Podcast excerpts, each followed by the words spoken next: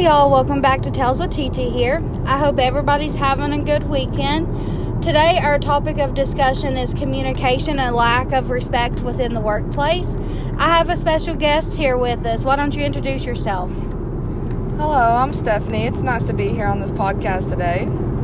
Stephanie, why don't you give everybody a background of what it is that you do for work?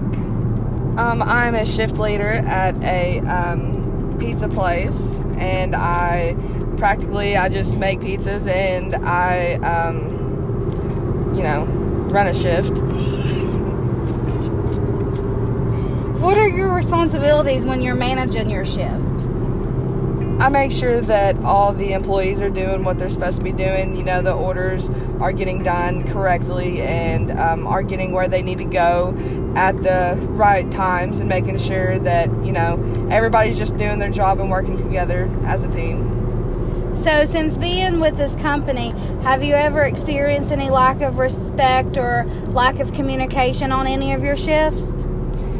Yeah, um, actually, last week I had a um, I had an incident with an employee um, who, you know, numerous times would not get off of their phone, would not keep the headphones out as they were taking orders over the phone. Um, also, bringing up customers and guests like that. And I also and I went to him and I told him, you know, that it is very rude and disrespectful to you know, approach somebody with headphones in, especially, you know, when you're about to go and communicate and talk to that person. It's not like that's just very rude. And so she had numerous of, you know, warnings and I I broke it down to her and I was like, you know, I'm your boss, I'm not your friend. You know, we you know, we need to be on the same page. You need to take the headphones out and stay off the phone.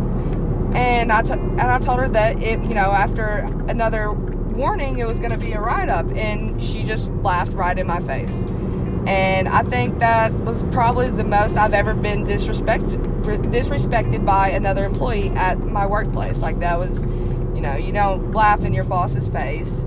No, it's just very rude. So, has it been like this since you came here? No, I, I mean at first, yes. Um, I was very lenient with them. I let them get away with, you know, whatever. I was you know, a new employee, I was trying to get on their good side, and I feel like I let them, you know, more in and let them run over me more than I was their boss. I was more of their friend than their boss. So I've, you know, over the past few weeks, I've been, you know, putting my foot down, trying to step up my authority and let them know that, you know, I'm in charge. I, you know, run what happens or what goes on. And she, she's the only one that just wouldn't cooperate and wouldn't understand and listen to me. So I ended up having to write her up. So, why do you think the employees lacked respect for you compared to the other managers that are within the company? Um, I believe it falls back on the uh, at as I you know was a new manager there. I let them get away with whatever they wanted, do whatever they want, and just run over me simply because I wanted them to, you know, like me and appreciate me as, you know, their boss. And I feel like I let them, I let them just do whatever they want. And so they took advantage of the fact that I was a nice boss and a, you know, very so, Stephanie, do you think there's something you can do different to earn more respect from your employees? Or do you think really this just falls in your lap because you've always tried to be fair with them all? Um, I'm gonna step, put my foot down and, you know, uh, let them know that I'm not, you know, I'm not this pushover, lenient boss anymore, that I am, you know, their boss. I'm not their friend. I am here for them, but I need them to understand and respect and listen to me because you know, that's that's how it makes a better workplace for everybody.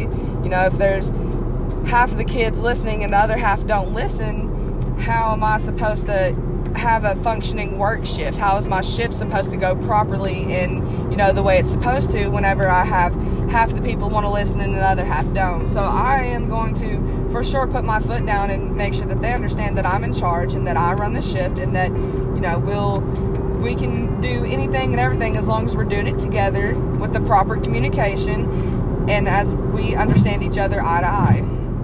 You know, Stephanie, I'm glad you took the time to come on this podcast with me today. we come from different backgrounds in the type of careers that we have.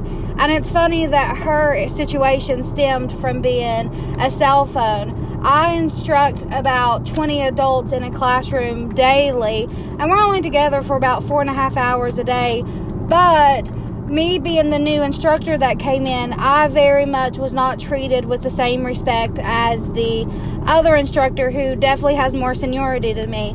I feel like a lot of the students realized that I was close to their age and tried to treat me more as a friend and not their authority figure. And I was like you, I didn't try to come in and instantly be a bad boss. I tried to be more lenient and, you know, just try to get them to respect me and see that if they showed me respect, I would give them the same respect back. And it ended up backfiring in my face too. So I think having the idea of putting your foot down and everything really will help you and you'll see how things flow differently at your job. Cell phones are such a hassle to deal with. That was one of our biggest issues. Finally, it came down to me sending a adult student home before I got the respect I needed, and things have went a lot better since then. So, Stephanie, thank you for joining us today, and I can't wait to hear if your shifts start to go smoother. It was a pleasure to be here. Thank you for having me. So, if any of you guys have any stories to add or you have anything to say about lack of communication and respect within your career, within your jobs, or anything, make sure to share that at taleswitht at gmail.com. Tales being T A L E S, and it is all lowercase. This coming Wednesday, I believe my topic is going to be on toxic people in our lives and what we can do to better the situation. So I can't wait to see what Wednesday brings us in store. And if you guys are watching the Super Bowl, have fun this evening. Thank you guys.